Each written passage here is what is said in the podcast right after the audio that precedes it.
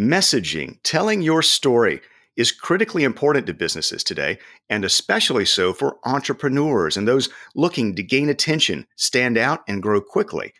It takes more than a clever pitch. Today, we'll talk with an expert, someone who advises innovators and entrepreneurs, has been a leader in 12 different companies, and who has, directly or through the funds he manages, invested in more than 80 startups and small businesses. So, what makes the difference?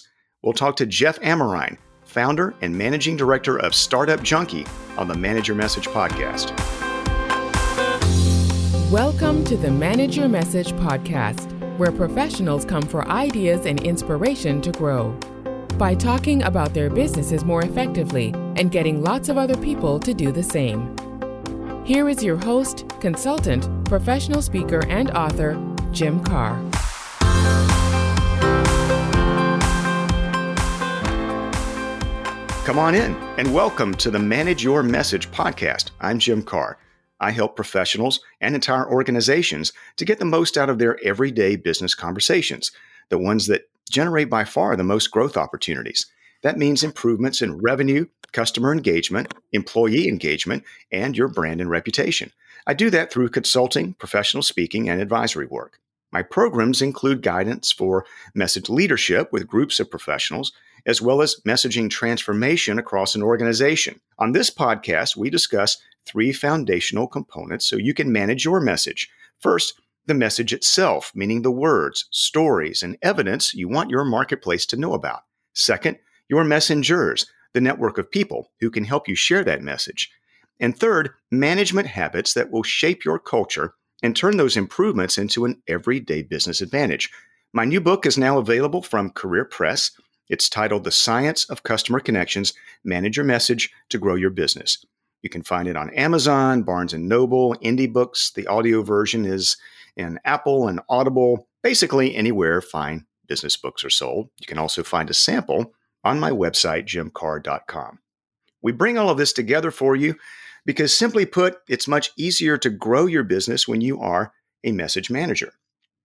Now, on your behalf, Message Manager listeners, I have been working for some time to get today's guest on the podcast. That does not mean Jeff Amerine has been playing hard to get or avoiding me. He's just definitely a moving target. See, Jeff is one of the key leaders in the US when it comes to helping entrepreneurs and in creating lasting venture ecosystems. Jeff has been a senior leader in nine startups and three Fortune 500 companies, and he has made more than 80, 80 angel investments into new ventures and small businesses, either directly or through the funds he manages. Jeff knows a whole lot about commercializing new discoveries, especially in science and technology. He served as Associate Vice Provost, Research and Economic Development, and Director of Technology Ventures at the University of Arkansas.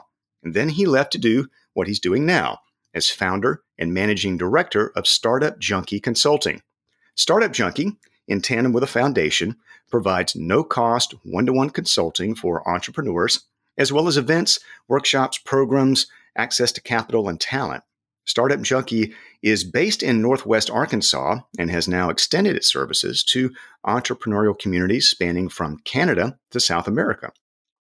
Interesting fact Jeff is a graduate of the U.S. Naval Academy and even spent some time working in the Strategic Air Command as a missile launch officer. Today, we'll learn a lot about communication and messaging for entrepreneurs and startups, but really for anyone who has an innovative product, solution, or idea. Jeff, welcome to the Manage Your Message podcast. Jim, thanks for having me on. It's a pleasure to be here with you today. Great pleasure to have you, Jeff, because of the different experiences and the different points of view that you have in helping people with an innovation, what they think to be a great idea. Maybe the best way to start from all of this is in what you're doing now through Startup Junkie. What are the types of entrepreneurs and teams that you're generally working with today? And has that been changing at all over time? Uh, no, it's a great question. And, and the thing that's interesting about our business is we see probably a thousand entrepreneurial engagements a year across our two operating areas. And the entrepreneurs are uh, pre revenue in some instances, people that are just at concept stage, all the way to companies that are at 25 million that are trying to figure out how to grow to 250 million. And they really cross the spectrum of industrial sectors that you could imagine. So occasionally we'll have people looking at a new food or beverage concept. Other times we'll have someone that's got a new nanomaterial that they're looking to commercialize that's based on university intellectual property and everything in between. So it's never boring and it's always really an interesting crew of, of folks that come through the door looking for help. I can only imagine the pattern that I've seen over time. Maybe it's a bit of a stereotype, is especially the more technical, complicated, scientific innovations, in the area where you have a lot of experience, is that those innovators can be very passionate. They really know their their niche, their idea really well, but they can really get stumped when it comes to talking about it, especially to people outside of their industry or especially to lay people. Is that overstating the case, or does that tend to be the status quo? it's accurate, really. And it, it's anyone that has spent a lot of time developing a depth of expertise in a given industry vertical or within a in technology in particular. They become so used to using the three letter and four letter acronyms and the industry jargon and in saying things in a lot of words that could be said in a few that breaking them of that habit, sometimes we, we say you've got to give this presentation or this pitch or this story you're trying to tell the grandma test. If your grandma could understand what you're saying, then you're probably at the right level of detail.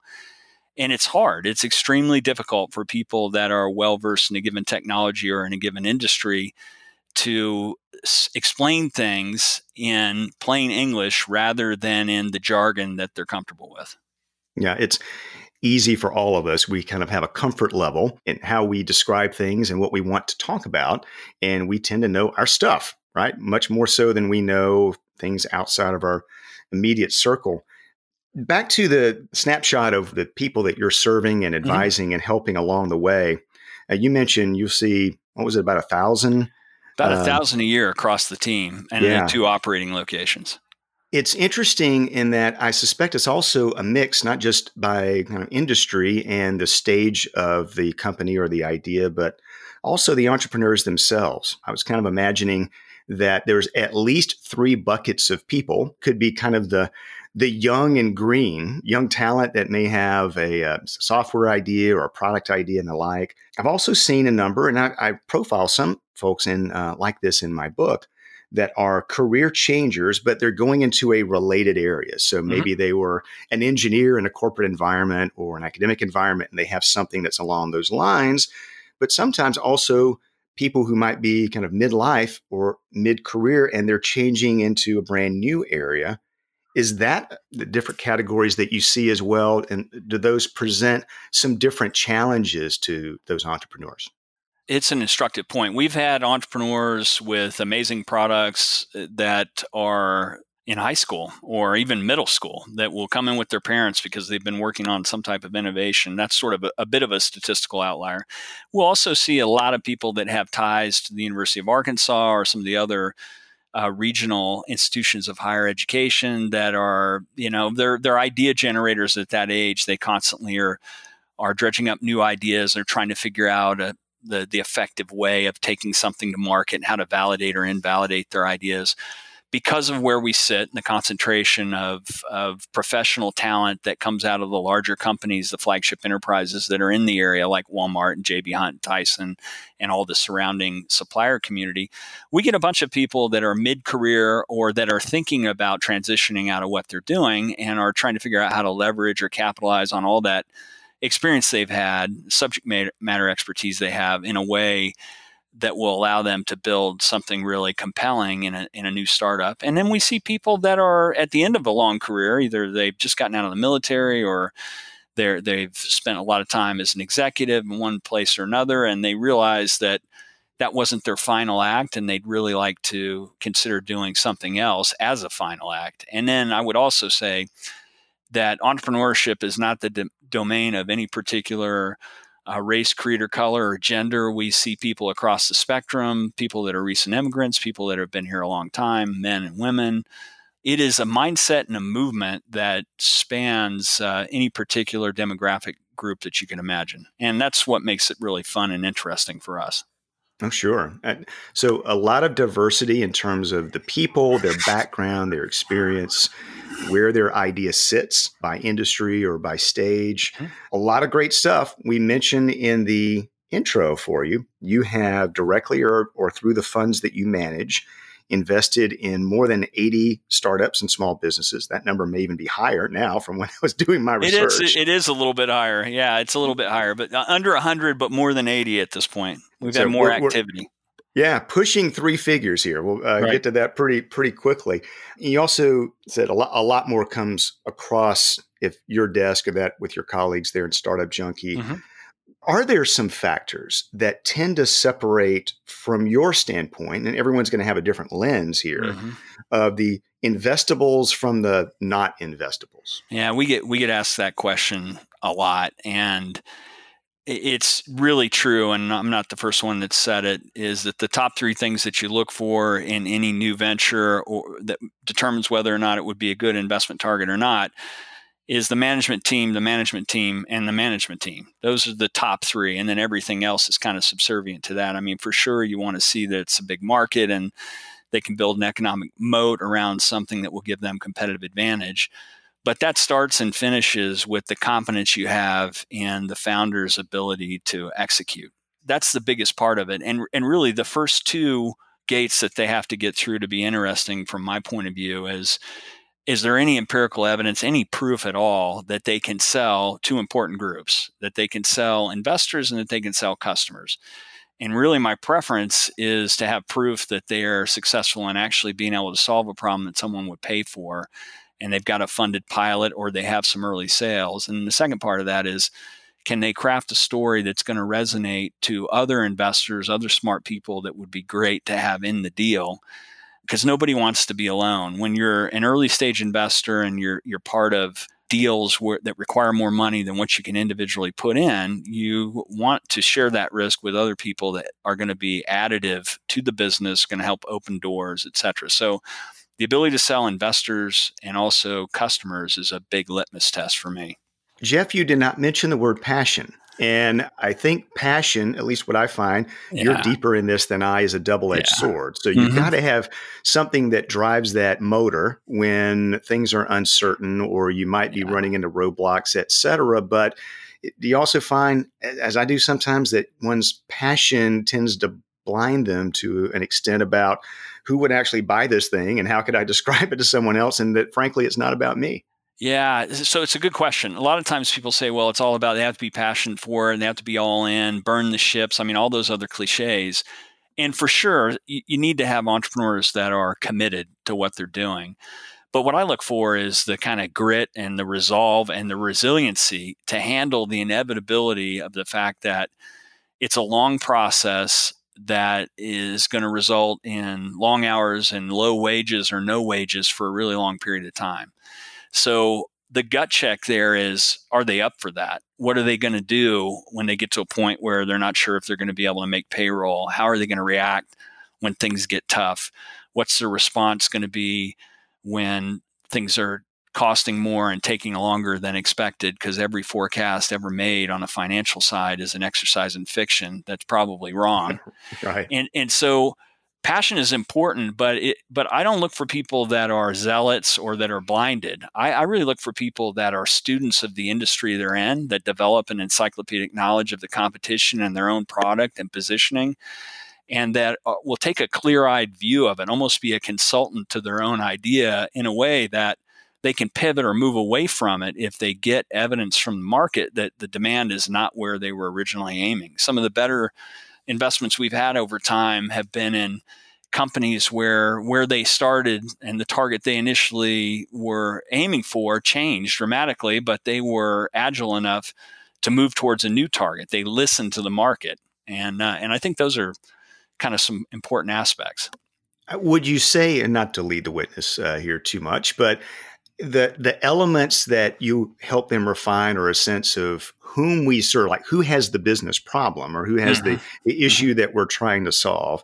Because if someone, if you say, well, who's your market or who's going to be your buyer, if you if people say it too broadly, then you, mm-hmm. that's probably a, a red flag. But to be able to say, here's the problem we address for either an enterprise or for an individual buyer. And here's how we're different in some important way from either a do it yourself or from a named competitor.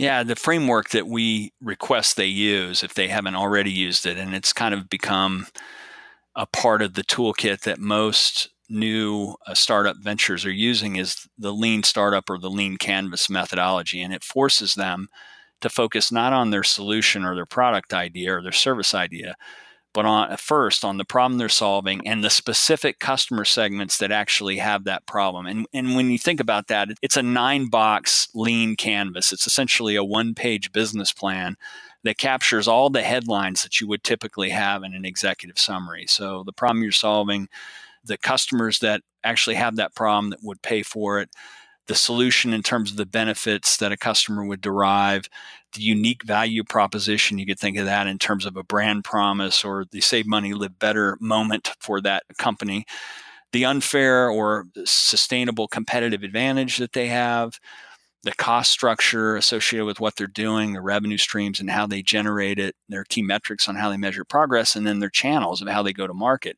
It's nine simple boxes that represent those headlines for that business model. And we help them use that as a tool of iteration so that they can really go out and say, is this a problem that someone cares about? How do I know? And who are the customers and how do I know? There's a an individual named uh, Giff Constable that wrote a book called Talking to Humans. And the approach that he takes to asking really good questions is to ask open ended questions where you don't try to lead the person you're talking to towards the solution or the answer that you hope they have. And so that's something we advise all of our clients to do. And, and the benchmark best practice when they're trying to validate something about their business model is to have at least 100 of those conversations with potential customers, subject matter experts, or influencers that are relevant to their space. And like with any time you do that sort of qualitative questioning, you're not looking at survey results and it's not sort of impersonal. You're really looking for themes associated with that that will tell you something about what that customer really cares about. And those are techniques that are super helpful. And it forces also the entrepreneurs to learn how to listen more than to speak, to learn how to receive more than they transmit, and to really pay attention to what the customer is telling them.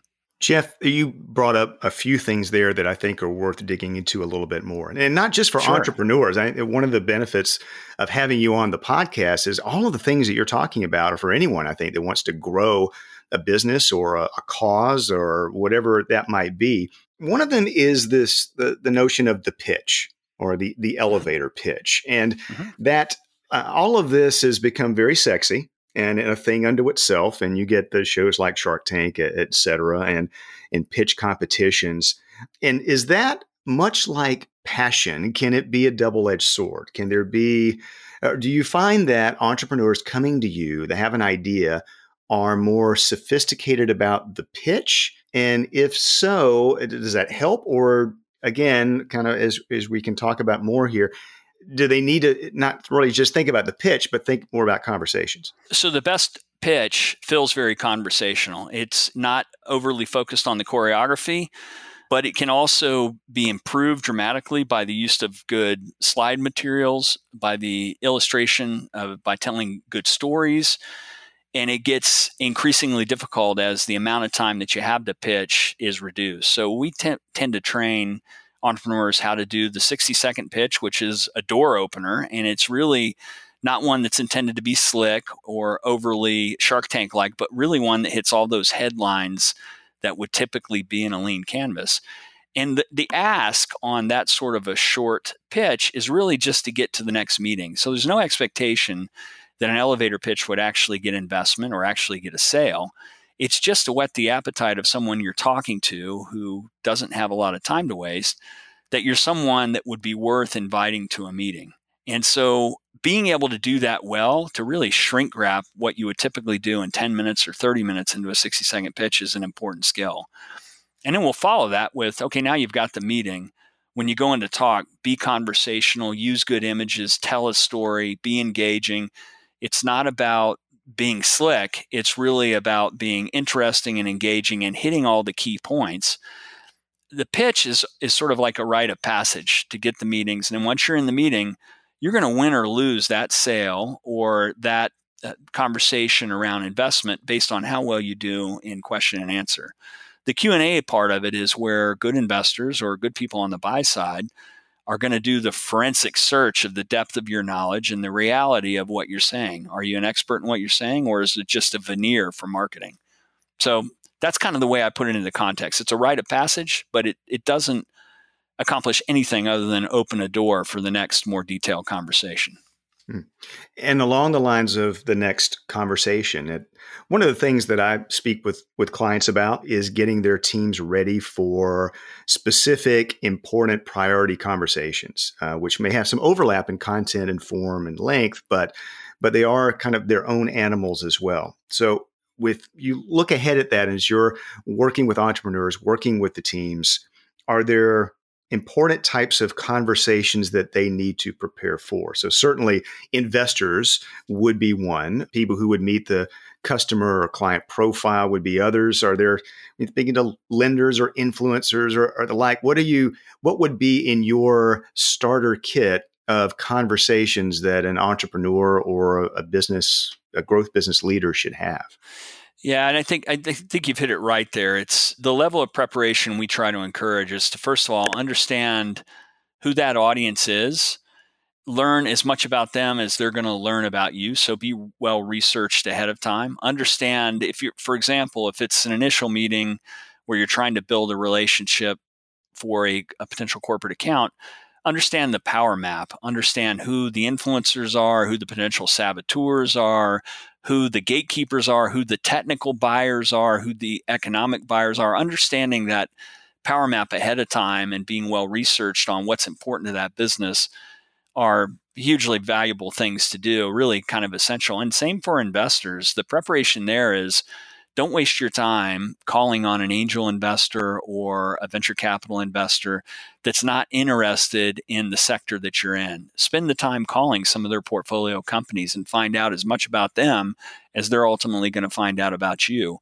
Um, making sure that it's a good cultural match between that investment group and the company is hugely important. Too often, entrepreneurs will feel like any investor will do. And they miss the fact that you shouldn't bring an investor on that's not going to bring strategic value, that won't be able to help with strategy or sales or some other aspect of the business. So, preparation, just like most things in life, is really important to understand what it is that that person on the other end of that conversation hopes to get out of the conversation and what you need, what kind of questions you need to be prepared to answer when you get into the conversation. So, doing your research is really important. I would guess that at a very minimum, Jeff, you should be prepared for the question if you get through of, so why did you contact me? As opposed to someone else, which should, I guess, lead to those other content areas, those other things that, that people should have done their, their homework on. Absolutely. You know, absolutely. Uh, the one thing you can't make more of is time and and busy people tend to have less of than most. And particularly if you think about the context of someone comes to see us on the investment side and we see so many deals, it is really refreshing when they're prepared. They know other things we've invested in. And I'm talking about when I'm wearing the investment hat, not the, the startup junkie consulting hat. But yeah, preparation is key. And it makes an impression too, because it shows that that person that's coming to have a conversation with you cared enough about the conversation to be prepared and to under, try to understand more of what you're all about and what might be important to you. It's hugely important. A moment ago, Jeff, you also talked about storytelling, which mm-hmm. also, as a topic, is one that we're finding is really important. I don't find it to be a fad because I think it's rooted in brain science and culture and a lot of other things. Although people sometimes can I think, get the application of storytelling a little bit mm-hmm. wrong. But you mentioned it as, as something that's important. Maybe you could talk about that a bit in terms of what role that plays, should play, and if there are particular types of stories that entrepreneurs need to be fluent in. Yeah, it's it's an excellent question. Sometimes we refer to that as the day in the life of the customer, and, and you in an investment pitch in particular, we'll use that as an example you paint the picture of the current situation, whatever the issue is that the the the person that's going to benefit the customer, the customer group, or the market segment, what they're having to deal with, and you hope that you do that in a way that paints those images in someone's mind that may just have a simple slide to look at or maybe some kind of graphic. But that storytelling brings it to life. And if you can make the emotional connection and make it more personal, then it's really compelling. So, for example, when in the life sciences space, when a, a company's got a new therapeutic or a new treatment for cancer or something, if they can bring to life a very specific example of the consequence of what happens if this treatment doesn't exist or the shortcomings of the current treatment. And they paint it in real ways with a real or someone that's not just something they made up, but an actual case. It makes it so much more meaningful to that audience because everyone has likely been touched by that in some respect. So that's an effective use of storytelling at the front end to, to gain the attention of the audience. Now, it shouldn't be so affected that it feels like marketing veneer or superficial. It really has to be something that, as a company, is tied to the purpose of answering the why question of why do you exist.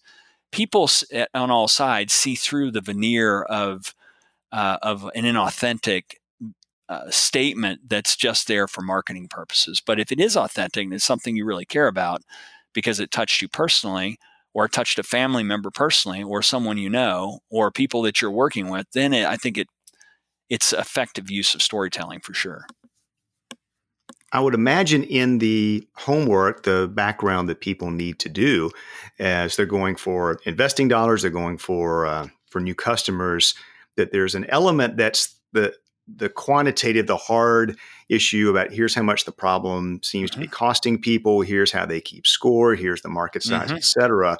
But I would imagine too, Jeff, if you can go out and you're talking to people who are in your target market and they tell you a story, something about a frustration or a missed opportunity or a cost or an exposure that they're dealing with in their own words. When, and it's part of why you, you know you don't exist. You're, you're not an option for them right now. But boy, they have this problem. We had a sales expert named Ian Altman on the podcast uh, a little bit earlier, and he talked about it as the elevator rant Mm-hmm. It would be the thing that if you weren't in that company's space and some of their their people were taking an elevator ride together and one might turn to the other and go, gosh, you know, we just can't seem to solve this production issue or we've got, you know, this such and such that's driving me crazy. So is it part of the the mining for stories if you can get a potential customer to talk about the the problem in their words yeah. and then be able to bring that in and match it up to what you provide Absolutely. I mean, that's that's kind of the the level of forensic pain finding that you want to get to, to where if you ask the open-ended question the right way and you start to sense some heat and energy around something maybe different than where you thought that question would go, you continue to follow up and you pull more information out of them, or you have them, you try to elicit those sorts of stories because those are the themes that you're really looking for. And and that, and that can manifest in lots of different ways. But I, I've not heard it called an elevator rant before, but I love that because that is accurate. The kinds of stuff that is a nagging and annoying or disruptive to productivity that they'd be willing to talk about, and being able to mine that effectively by good forensic question asking in a way that is not overly obtrusive, but pulls it out of them in a way that it's almost like therapy. It's a cathartic process for the person on the other side because you're continuing to ask these questions on something they really want to talk about because they're not happy with the current state of the solution. So, Jeff, let's take that a bit into and let you talk a little bit about Startup Junkie and sure. kind of how it's come about and how it has grown and evolved. And still, I would guess you would probably call it in an adolescent stage. Still, it's not not as big or as expansive as it probably will be soon. But uh, you've gone from all of your own work, the work you did through the University of mm-hmm. Arkansas. You started Startup Junkie. There's a foundation that's in place. Mm-hmm. You have a staff, and you got a lot of people in your in your ecosystem. And now also mentions. Uh, you're you're helping groups of uh, entrepreneurial communities and individuals and teams between Canada and South America. So, what are the kinds of things that you're doing? What are you helping solve all the way from you know, peer connections to mm-hmm. events to access to talent and capital? Mm-hmm. I know, very big question, yeah. but you know, you're clearly stepping into the areas that are needed. So, how is that all developing, and where do you see it going? Yeah, it's a good question, and and I, I will start by saying that Startup Junkie is an accidental business I never really intended to start, and we're now 11 years into it but it, it, was it was the type of thing where if you roll the clock back to when I was in the the sort of height of doing multiple startups during the telecom and the internet boom in the 90s, you always felt alone. There were not resources for mentorship. There were very few angel groups at the time. Most people thought you were crazy for starting something and leaving a good enterprise job. And that was a common theme, not just for me, but for anybody that's gone down any entrepreneurial pursuit. So in 2007, 2008 timeframe, when I thought I was kind of hiding out from the startup world and working as uh, in the technology licensing office, Tech Ventures, it ultimately ended up being called. Uh, they started a new state program called Innovate Arkansas that was funded by the Arkansas Economic Development Commission. I was one of the few people in the state that had done a lot of startups that were based on technology and had raised money and made money and lost money and all those sorts of things. So I got pulled into that as kind of an ad hoc part time side hustle that I cleared with the university. And it was a business that kind of got away, if you will, because it was filling a void. And so Northwest Arkansas Council and ultimately the Walton Family Foundation, the SBA, the U.S. Department of Commerce, University of Central Arkansas, City of Fayetteville, and others thought saw the merits in what we were doing and it was a weird, unique business model in that one of the things that I learned throughout my career is that customers with no money are really terrible customers. And that's every startup and small business you ever met.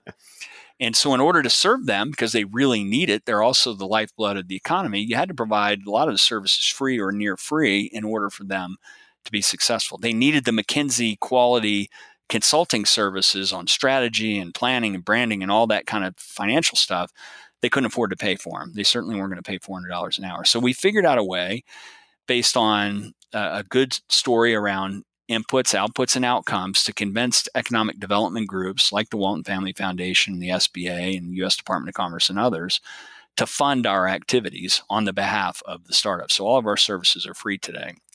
We now have a, a little over 20 people in two locations with very diverse backgrounds in science and engineering and finance and education and coaching.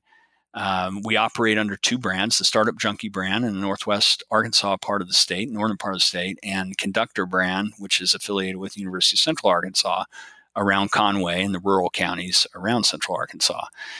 And so it's a mix of not just traditional management consulting, but also we run a ton of events. And the reason why is when Brad Feld, who is uh, wrote uh, uh, he wrote the story of startup communities. He's based in Boulder and he's part of Techstars. Wrote about it initially about 15 years ago. He said it has to be event driven and entrepreneur led.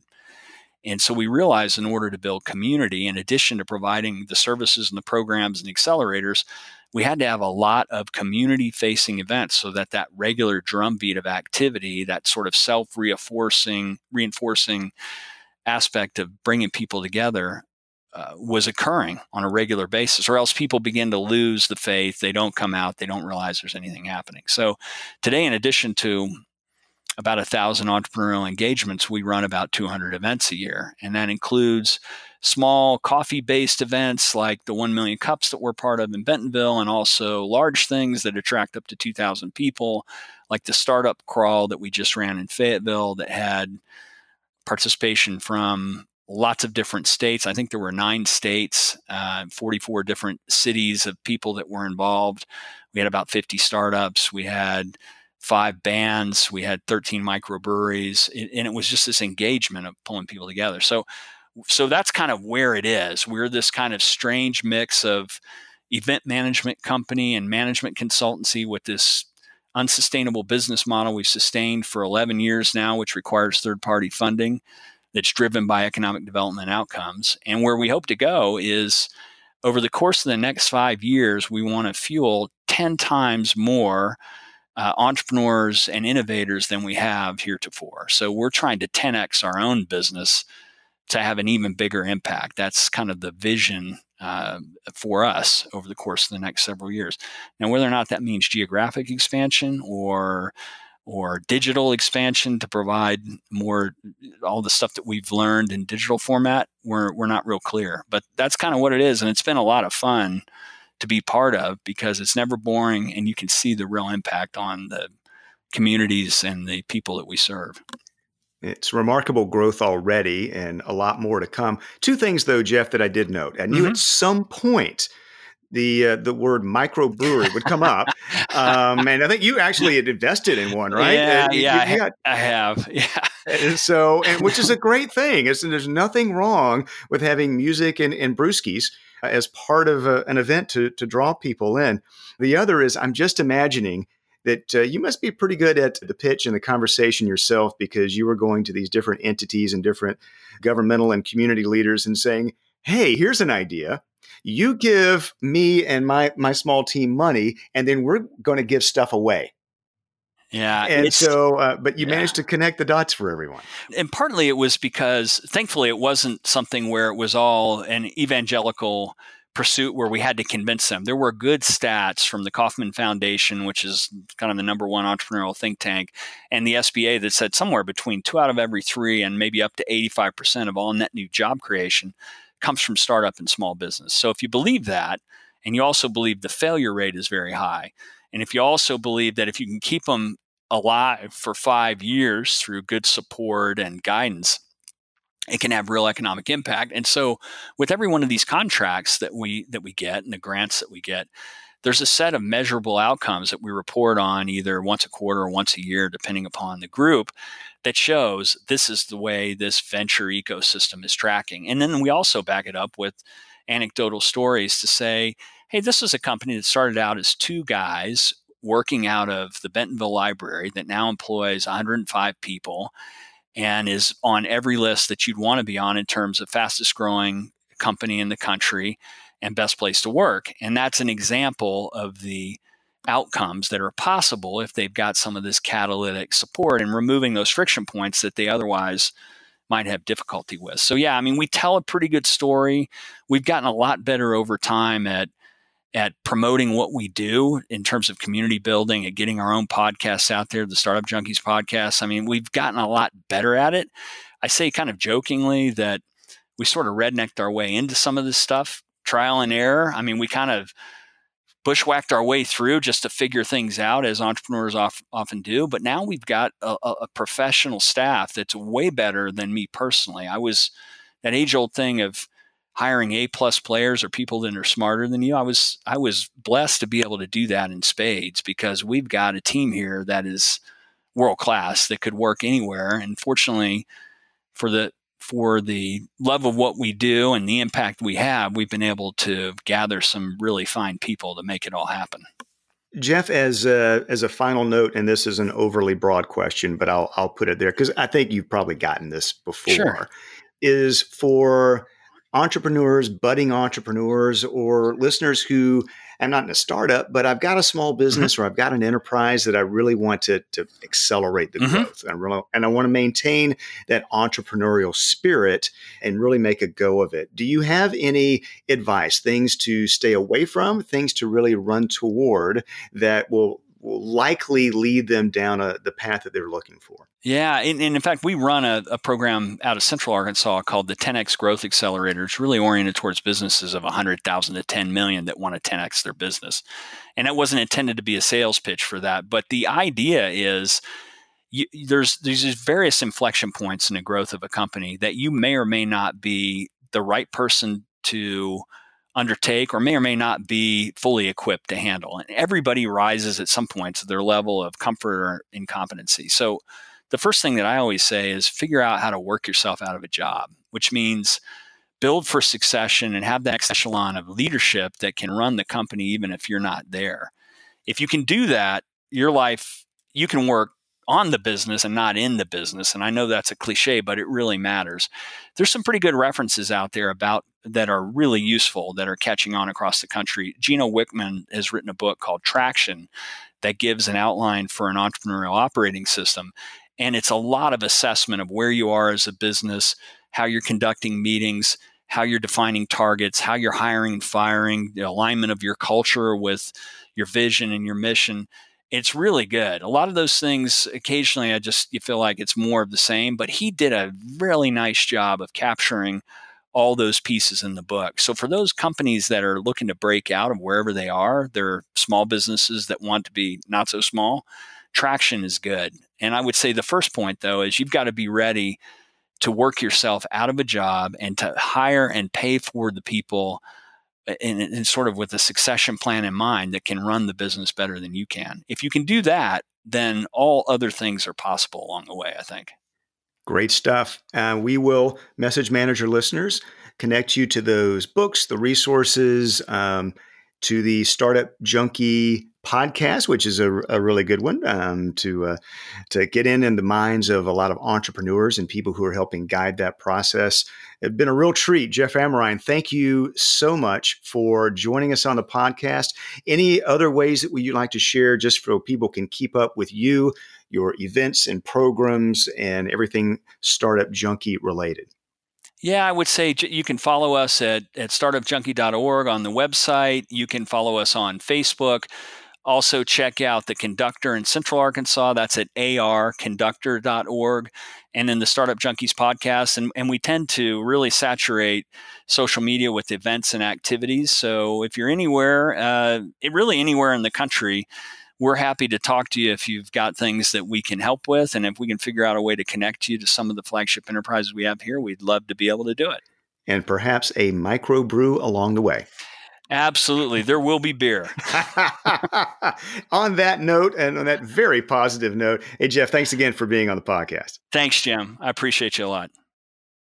Our thanks to Jeff Amerine for bringing to the podcast the perspective of an active investor and advisor to innovators, entrepreneurs, small businesses. Thanks to you as well for joining the Manage Your Message podcast. You might be rather new as we continue to grow here on the podcast. We think we're now into about 60 episodes. If I can be helpful in directing you to a particular episode or topic, then please let me know.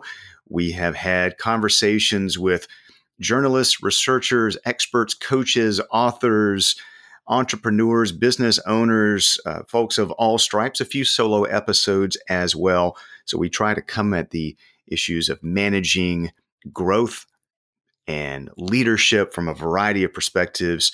You'll also find recently, I believe it was episode 55, which was a year one review that can help you get caught up as well. But do let me know if I can help direct you to resources on particular topics. In fact, there are many ways we might be able to help you manage your message for yourself or for a team or an entire organization.